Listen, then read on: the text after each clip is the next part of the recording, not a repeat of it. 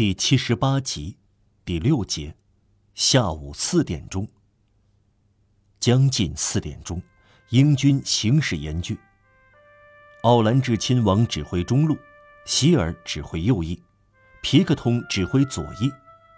奥兰治亲王勇敢而激动，对比和联军喊道：“纳索，布伦斯维克绝不后退。”希尔抵挡不住，向威灵顿靠拢，皮克通战死了。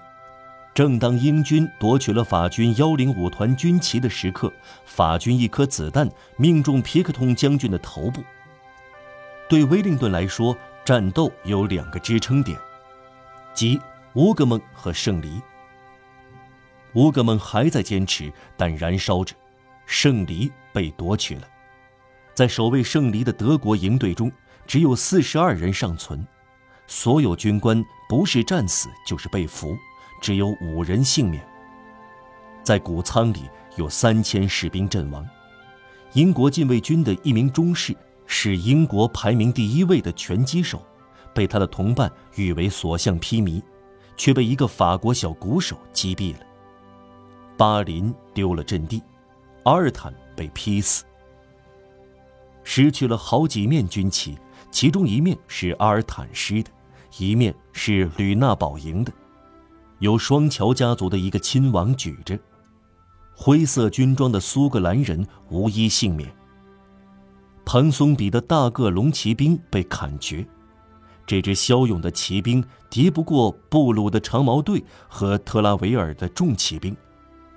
一千二百匹马只剩下六百匹，三个中校有两个倒在地下。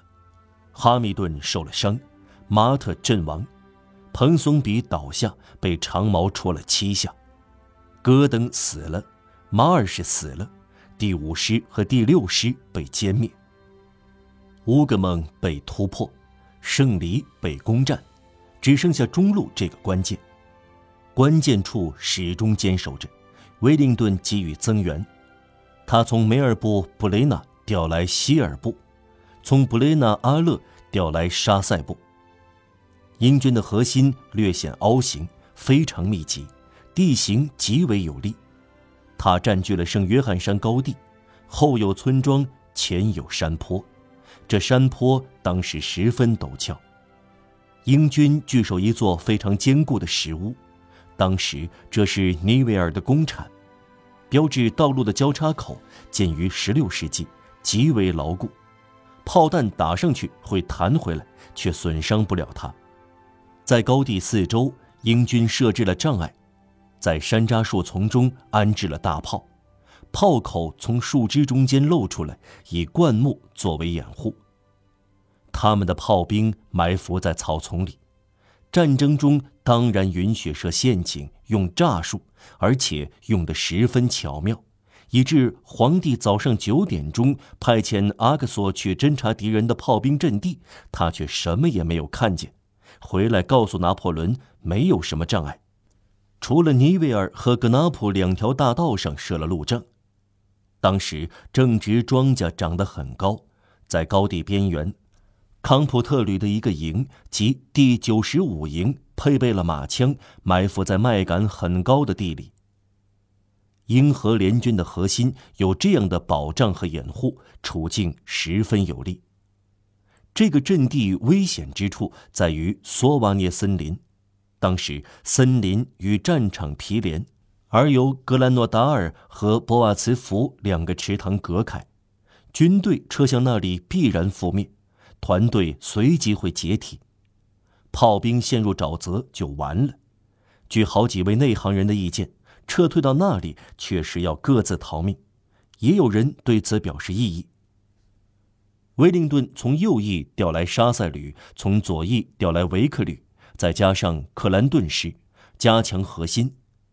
为了给英军、给哈尔凯特各团、给米切尔旅、给麦朗德卫队以支撑和掩护，他派来了布伦斯维克的步兵、纳索的部队、吉尔曼塞格的汉诺威士兵。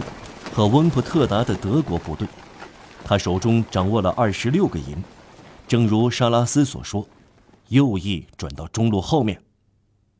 在今日称为滑铁卢博物馆的地方，沙袋遮住了一个大炮台。